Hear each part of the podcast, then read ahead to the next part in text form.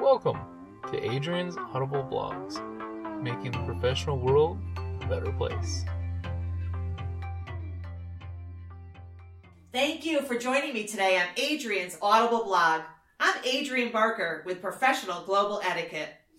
Today's blog Good customer service is like a perfect game of golf. Alex McDougall said, if you get everybody in the company involved in customer service, not only are they feeling the customer, but they're also getting a feeling for what's not working. I know we all have a story or two to share about some excellent customer service, and some others have horror stories. We cannot take for granted that our employees will understand customer service as a topic and be able to handle situations correctly. We suggest your staff attends a customer service program, allowing for the sharing of experiences and reviewing various conditions. I want to give you a few tips to remember. Addressing complaints.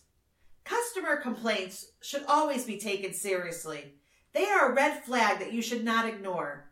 You can turn a negative situation into a positive by treating complaints as opportunities to show customers how much you care about providing exceptional service. You know, the customers have a bill of right, and it's to be taken seriously. They want to be listened to, to be respected, and they want to receive a quick response. No business, no matter how big or small, likes to have customers complain about the services they have received or the product they have bought.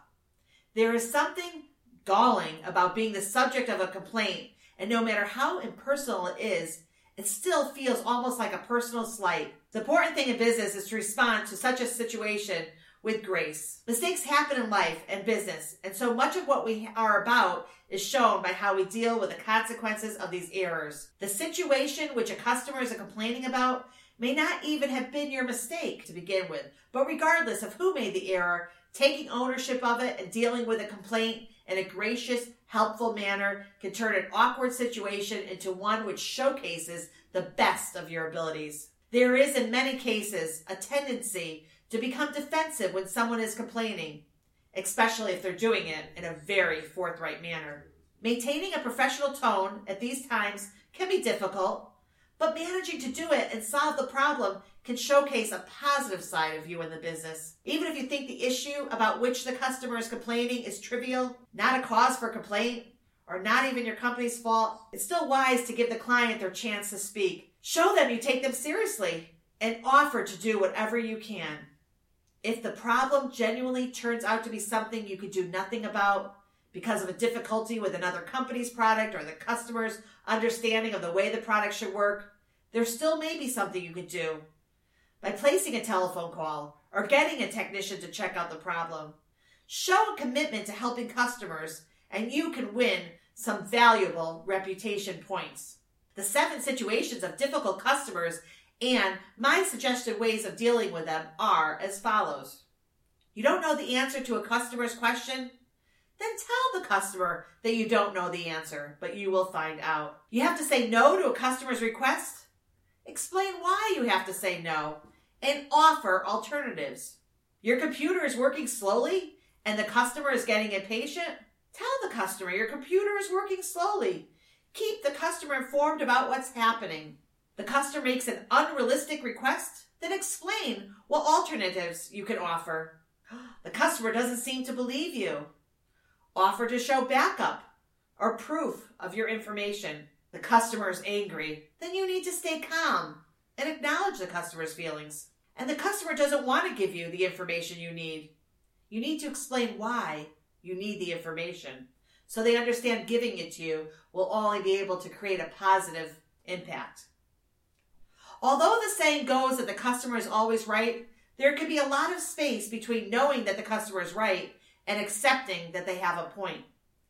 It can also it can often be incredibly frustrating dealing with individual customers especially those who show limited understanding of your situation. Sometimes, due to the limitations of your job, a customer will present with you a request that you simply cannot deliver on. They may well become insistent on the subject, and in some situations, customers have been known to become abusive. Dealing with this as a customer service provider can be difficult, but it's one of those challenges that make you or break you in the role. And sometimes customers are of the belief that a customer service provider is all powerful. The idea seems to come from the fact that as an employee of the company, you will have some access to the inner workings of a company. Frequently, the extent of a complaint will be that this does not work. I want a new one. This one's to be fixed. I want my money back. Their displeasure will be apparent and may even shade into anger. Trying to diffuse a situation like that is always a challenge and requires lots of patience.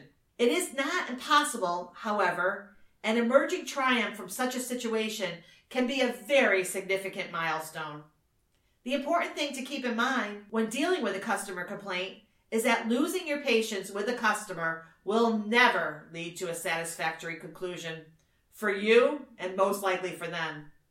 And although it may seem galling and rather challenging, you will need to keep a firm hold of your temper and address their complaint to the best of your knowledge and ability.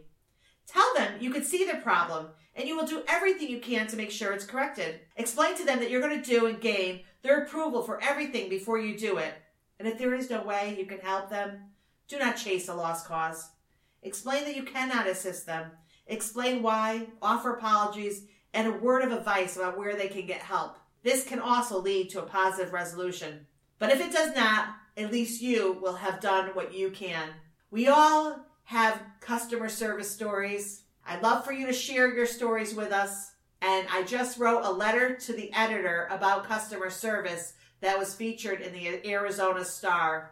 I live in Tucson, and here in Tucson, we have amazing customer service. And the best way that we can all continue to create these climates of excellent customer service is thank those that are giving you great service.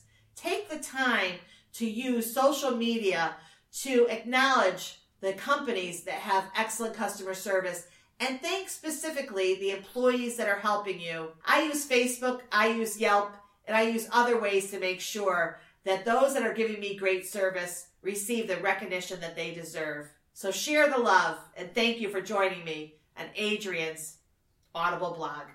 Join me first and third Thursdays for Adrienne's P's and Q's, where we discuss off the cuff everything etiquette every day for everyone. Listen live on www for the number divas.com. Adrienne's P's and Q's. Love to have you join me for the show.